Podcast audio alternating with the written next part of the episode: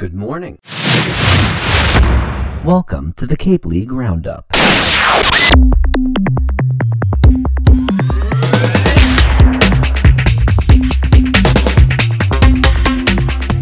Good morning. It is the 9th of July, 2022. I'm Chris Lynch, and this is the Cape League Roundup podcast and the one year anniversary of it. Yeah, during the 2021 summer, I started this podcast as a uh, neat little project that I thought would be a cool way to track the goings on of the Cape Cod Baseball League and hopefully provide it in an entertaining manner to all of you lovely people out there. So yeah, we've been doing this for about a year. I didn't upload anything during the uh, during the se- during the off season, but uh, during the year we've been doing this every single day, and it's been a lot of fun to get to do all this stuff. So uh, let's begin with the uh, theme of three of the games, which were the games that were played at fields without lights, and also three games that took a really long time to play, and also three games that did not even get to nine innings. In fact, uh, we only ended up getting to seven in two of these games. So, yeah, let's get started with actually the game that went to eight innings, and the only one of these that was decisive and the Cotuit Kettleers are struggling lately. The Kettleers lose to the Wareham Gatemen 7 2, and this game was uh, this was not going Cotuit's way from the very start of the game. Chase Davis scores on an Owen Diodati single in the top half of the first inning to make it 1 to nothing. Wareham gets two more runs in the top half of the second inning, a double by Jack Hausinger to bring home Kellum Clark, and a single by Chase Davis to bring home Jack Hausinger. So, by the way, a big, big, big day offensively for Chase Davis, the center fielder from Arizona. Four hits, three runs scored, one run batted in. He was great. And Owen Diodati, the left fielder, hailing from Oregon, from uh, Niagara Falls, Ontario, from you know, the good side of the falls. Uh, two runs batted in on two hits as well. He had a great, great game. No homers in this one, but doubles for a lot of different people. This was a pretty balanced Wareham offensive game. The win ends up going to their starting pitcher, Jonathan Brand from Auburn. He throws the first five innings with three hits, no walks, no runs, and seven strikeouts. The loss goes to Cotuit's starter from George Washington, Harrison Cohen, who had his first kind of subpar outing on Cape. This season, he threw five innings, gave up seven hits, three runs, and no walks. All three of the runs were earned. He struck out six. Like his numbers are still going to look pretty good on Cape for the summertime, but he had one uh, not very good game. The DH for the Kettleers, Tyler Johnson from Coastal Carolina, had uh, two hits in this one. He drove in a run. He was your best offensive performer on the other side of the field, but and had only got one run in the bottom half of the sixth, one run in the bottom half of the eighth. Wareham blew the game open in the seventh with three runs in that inning and one run in the eighth. That was a case of the Kettleers were kind of fine with not playing a ninth so that they wouldn't have to trot one more pitcher out there and burn one more inning. And they take their loss, and they have been have been doing not very well. They've lost their last two in a row. They're 4 4 and 2 in their last 10. A lot of their very good players are going home and getting ready for selection into professional baseball. So they've been scuffling lately. Again, only 4 4 and 2, and that run differential that at one point was plus 36 or 37 is down to plus 28. It's still the best in the league, but A, it's not by a mile best in the league, and B, uh, it's pretty close. Like it's right near the edge of it. So, uh, right near like the YD is a plus 25 run differential. We'll get to them in a moment. But yeah, Cotuit has been having a tough time of it, and Wareham is starting to build some space between themselves and Falmouth. Wareham's won their last three games consecutively 10, 11, and 3 for 23 points on the season. They're 5, 3, and 2 in their last 10. So they've gotten themselves into a pretty good spot. So good work by Wareham to get the win. And now we get to the two games that were kind of egregious in how slow they were. Two games that went only seven innings. YD and Harwich first 6 to 6 was the final in this game in which both teams scored two runs in the first inning. Brock Wilken scored on a Joe Vetrano home run, so we got some power in this one. That's very nice. Jonathan Long with a double to score Homer Bush Jr., and Cole Carrigg with a single to bring home Jonathan Long. Uh, by the way, Cole Carrigg really had your best offensive game with three hits, two runs batted in, So that went very nicely. The outfielder from San Diego State, center fielder in this particular game. Your best pitching performance, goodness, really nobody pitched that great. Uh, the starters for both sides didn't have a great time of it. Grant Taylor for YD, three and a third, six hits, two runs, no walks, five Ks. Um, everybody except for the last guy who threw for YD gave up a run, so I guess I have to say Luke Jewett, the UCLA Bruin, who threw the final inning in two thirds, who gave up a hit, one walk, and three Ks, had the best outing. And first guy out of the pen for Harwich, Hunter Hodges from Texas Christian, two innings, no hits, no runs, two walks, two strikeouts. I guess he had the best go of it from uh, from the Harwich side of it. But really, the pitching was not exactly what you were here for. Oh, by the way, Brock Wilken had two hits, two runs scored, including one of the uh, three home runs. Chris Newell and Joe Vetrano also hit home runs in this game, so the power was there for Harwich. YD had consistent offense and uh, came up with some good plays as well. But this game took three hours and three minutes to play seven innings. That's atrociously, painfully long. Started right on the dot at 5 p.m. Uh, lasted until 8:03. No winner in this one. Just a couple people walking away with a somewhat disappointing tie. YD remains in first place by just one point over the Brewster Whitecaps. They're 4-4 and 2 in their last 10 games, so they've only been okay uh, lately. And Harwich has a fair bit of space built up between them and Chatham. Four points worth, two games worth. And those are in the win column. They're 7, 12, and 5. So I guess that leads us to the Brewster and Chatham game. Also egregiously slow. Took 2 hours and 54 minutes to play 7 innings of this one. Oh, also, the box score on the uh, on the game is a little bit misleading. They started the eighth inning, but it didn't actually come to a completion. They stopped it in the middle of the eighth inning, which by rule means that the uh, result reverts back to whatever it was uh, in the last completed inning. So the result of that is we played seven, and Brewster tied it with two runs in the bottom half of the seventh inning and had a chance for more. That is how that ends up working itself out. Just this game was weird. So the starter for Brewster, Carson Liggett, through the first four innings, he gave up five hits, four runs three walks and six strikeouts, and that was on a pair of two run home runs by Caden Grice and Noah Ledford. Ledford, the first baseman from Georgia Southern. Grice played in right field in this game from Clemson. So that's kind of tough, how that ends up working itself out. Um, the starter for Chatham actually only ended up throwing the first inning of the game from TCU, and then he got hurt. Cam Brown left this game due to injury he yielded to Roman Kimball from Notre Dame, who threw very well through the next three innings with one hit, one walk, and six strikeouts. And then the bullpen faltered for them. Uh, Ricky Williams from Clemson through the next two innings gave up three hits, two runs, uh, two. Uh, both of them earned one walk and five strikeouts. And Brian Holiday, the uh, pitcher from Florida Southwestern State, through the last inning of the game, gave up two hits, two runs, uh, only one of them earned. He uh, gave up two errors and 50, struck out two guys. Uh, the bulk of the rest of the pitching for Brewster was done by Jackson Nezuh from Florida State.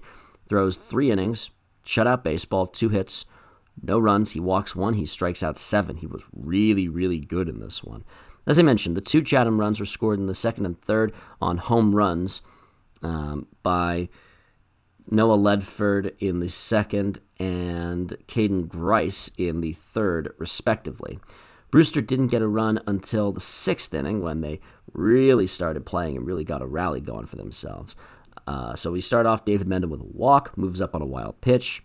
Tatro strikes out. Logan Bravo with a hard line single.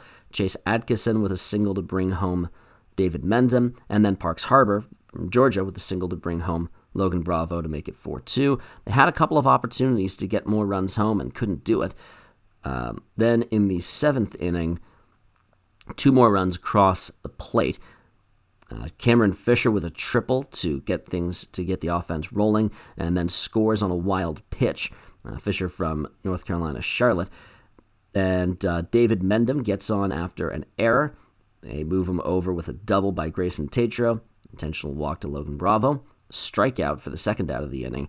then a pinch hitter, a wild pitch to bring home the second run, an intentional walk, and a strikeout of the next guy with the bases loaded and two out. The game ends in a 4 4 tie, which, from the Whitecaps' perspective, you're looking at that and going, well, at least we didn't lose.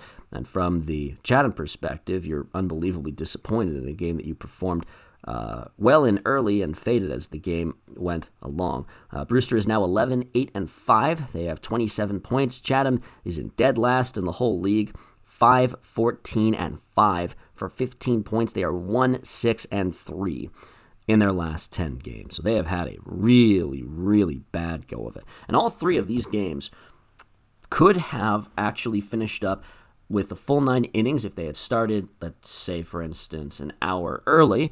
But uh, if they had started at 4 p.m. instead of 5, then we could have played. But also, these three games were really, really slow. The other two games that we'll talk about in just a second the Hyannis Falmouth game and the Orleans Bourne game played nine innings in both of them. Um, let me just run through these times again. It took three hours to play eight innings between Wareham and Cotuit. It took three hours and three minutes to play seven innings between Harwich and YD at Red Wilson Field. And it took two hours and 54 minutes to play seven innings, really seven innings, between Chatham and Brewster. It took three hours and six minutes to play nine innings uh, between Hyannis and Falmouth. And it took two hours and 45 minutes to play nine innings between Orleans and Bourne. The shortest game of the day was one in which there were nine innings played. I don't know how you do that exactly, but um, yeah, this sport is weird and this league can be a little bit weird. Anyway, let's talk about the actual results on the field. Falmouth nearly had a great comeback and it was really cool. Also, Falmouth's defense was terrible in this game. 5 4 is the final from Guv Fuller Field. Uh, Hyannis got off to a pretty good start early on. Falmouth surged back in the ninth inning, and they had an opportunity to come back in this one, and they just couldn't quite finish the job. Uh, the win ends up going to Hyannis's starter, Magdiel Cotto from Cotto, Cotto, I'm not sure, from Kentucky. He throws the first five and a third innings, gives up three hits, a run. He uh, walks one, he strikes out seven. He looks great. The loss ends up going to Chase Jeter from originally from Sacred Heart, transferring to Bryant. He didn't play badly, if you will. Four innings, four hits, two runs, only one of them earned, two walks, and one strikeout. That's not bad. And then they bullpenned the rest of their way. And it's worth noting the Falmouth defense in this game was terrible. They committed four errors in this game. They gave up five runs, and only two of them were earned. If you tighten up that defense just a little bit and only go off of what the earned runs were, Falmouth wins this game. But, you know, you have to actually play good defense, and uh, it wasn't really there. Colby Halter had an error at third base. Uh, the catcher had an error, Josiah Cromwick Oregon, and Drew Brutcher had two errors in right field uh, from South Florida. So that's just, that's really tough. And that gave Hyannis opportunities to get more home. Um, yeah, that's that's really tough. Two hits for Justin Janas, the DH from Illinois, as really your biggest offensive output. Well, one of your biggest offensive outputs. Is Dominic Pitelli from Miami went three for four in this game. He drove in a run. He didn't score a run in this one, but he still had three hits in this one, so your biggest offensive output. And things got interesting late. Falmouth got one run back in the sixth. That made it a 2 1 game. Hyannis exploded for three runs in the seventh inning. Two of those runs they got across in the seventh inning were unearned, and errors on consecutive plays by Falmouth, which is just that's going to help you lose a ball game really quickly. And Falmouth, to their credit, in the ninth inning, very nearly came back in this one. Drew Brutcher hit a three-run home run in this one, and Alex Booney hit a home run as well. They had opportunities to come back, and they made a real fight of it right at the end. Uh, the save ends up going, however, to Jordy Allard from Northeastern. He throws to one batter. He gets that guy out. He strikes him out. And that's the game. 5 4 is the final for what's been one of the biggest turnaround seasons that the league has ever seen for Hyannis so far. I would very seriously throw com- some uh, consideration out. And in the event that Hyannis overtakes Cotuit in the West for first place out there, I think you have to give Coach Batty the uh, recognition as the top manager in the Cape League if that happens. And you know, Hyannis has been surging lately. They've performed extreme. They're six two and two in their last ten games. They're coming up right on Cotuit's heels and only three points behind a team who's losing a lot of people to the draft. Falmouth at 9 13 and 2. They are in last place in the West. They're three points behind Wareham. And that's just a, a, tough spot to be. And one final game the Orleans Firebirds played the Bourne Braves in Bourne, and Orleans won 6 to 4. This was interesting. Orleans got three runs in the first and three runs in the eighth. Bourne got two runs in the fourth and two runs in the ninth. You, you scored your runs in bunches, and you just kind of hoped that it was uh, your turn to really start doing something. The win ends up going to the th- third guy to see the bump, Tommy Hopfee from Fresno State. He throws uh, towards the back end. He throws the seventh and eighth, two innings, one hit, four strikeouts, no walks. Uh, the loss goes to Bourne starter Ryan Fisher from the New, New Jersey Institute of Technology. Five innings, four hits, three runs, all of them earned, walked nobody, struck out six. It could have been worse, could have been better, but you know, it definitely could have been a little bit worse as well. So that's tough. Um, yes, yeah, so the offense, as far as that is concerned, uh, Kevin Sim with a home run and Isaac Humphrey with a home run in the first to tack on. And as Nate Furman also scored on a Luke Keaschall sacrifice fly. So that's pretty good. Uh, the other three runs that came across in the eighth inning were as follows a single by Nate Furman and an error by the center fielder, bring home Jacob Stinson and Connor Burns. And Travis Honeyman scores an unearned run on a sacrifice fly hit by Kevin Sim. Those are your runs in this one. Yeah, that was the only unearned run that came off of the penultimate pitcher for the Braves, Justin Willis from UConn. Can't blame him for runs that are unearned. They are unearned, as it were. The way that Bourne got their two runs, two of them coming across in the fourth inning. Brennan Malone, Oregon, with an RBI single to bring home Evan Sleight, Rutgers guy. And then uh, Wyatt Hensler scores on a Carson Roccaforte double. So that's very nice. And the final two runs come across in the bottom half of the ninth inning to make it a two run game and give themselves a chance to really score on this one. Chris Brito with a double that brought Carson Jones and Josh Moylan home. 6 4 ends up being the final. They just couldn't get anything else after that. Evan Sleight strikes out. He had a very good game, though. He had three hits in this one, including a double. So uh, you just can't be lining up and saying, oh man, we should have come back when still down two in the ninth after we already got two runs across. You can't bank on that to try and win in this league. Bourne and Orleans are both third place in the West and East, respectively. Bourne's at 9 9 and 6, 24 points. They're five points back of Hyannis.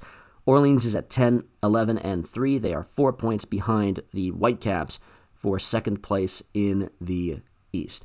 Okay, so the game's on tap for today. Everybody is in action, and we do, in fact, have two more games at Fields Without Lights. We're in that weird time where people haven't started moving their games early, so you kind of have to hope that these games get done relatively quickly.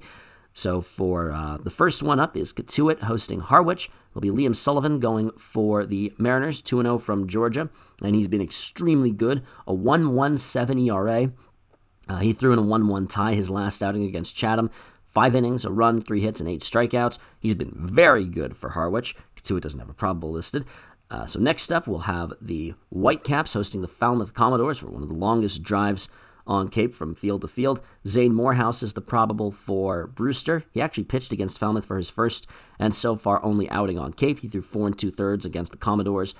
Four hits, a walk, and four strikeouts. He was pretty good before he got in some trouble, and it ended up being a 0 0 tie in that one.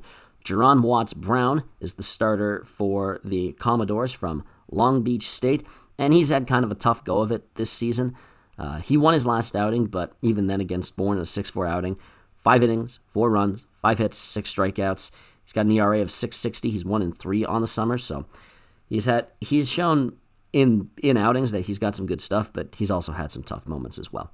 YD will be going to Wareham. The uh, Red Sox will be throwing Jared Lyons from George Mason, two and one on the season, and he had his first bad outing of the summer.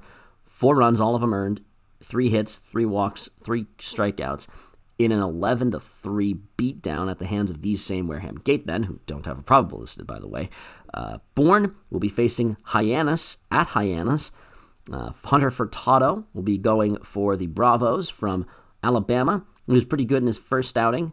Didn't get a decision in a 3 2 win against Chatham. Four hits, two runs, a walk and three Ks and five innings worth of work. That's very good. And Jake Berry is the probable for Hyannis from Virginia.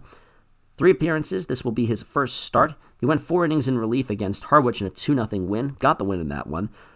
One hit, no walks, and three strikeouts in that outing. So he's shown that he's got some real stuff. And we end with a late game at 7 p.m. at Chatham between Orleans and the Anglers. Donye Evans from Vanderbilt will be going for the Firebirds. He was very good his last time. He's been very good since he got to Cape. Three starts, and he's got an ERA of 0.75. The six foot six, 225 pound big man uh, from Vandy. He is uh, he threw five innings in his last outing, two hits, two walks, four Ks against Chatham in a one nothing win. So he's been very good since he got here. He'll be going against Alex McFarlane from Miami, actually from the Virgin Islands. So uh, that's an interesting spot to be from. He is and play baseball. It's like that's not a place that you would think of as a prototypical baseball hub. He's appeared in three games so far. He hasn't made a start yet, so he's been used as a relief arm. You can ask him to be a starter. He threw two innings in a one 0 loss against Orleans his last time out. Didn't give up a run, gave up three hits, one walk, didn't strike anybody out, but he still got through it without giving up any damage. He still hasn't given up a run on Cape yet, so they're hoping that it can translate to being a good starter or at least an opener for the for the Anglers because they need something to go in their favor. We've just had a rough time of it lately. That's it for this episode of the Roundup. I'm Chris Lynch. We hope you enjoyed your time with us this morning, and in, we hope you get out and enjoy some beautiful League baseball.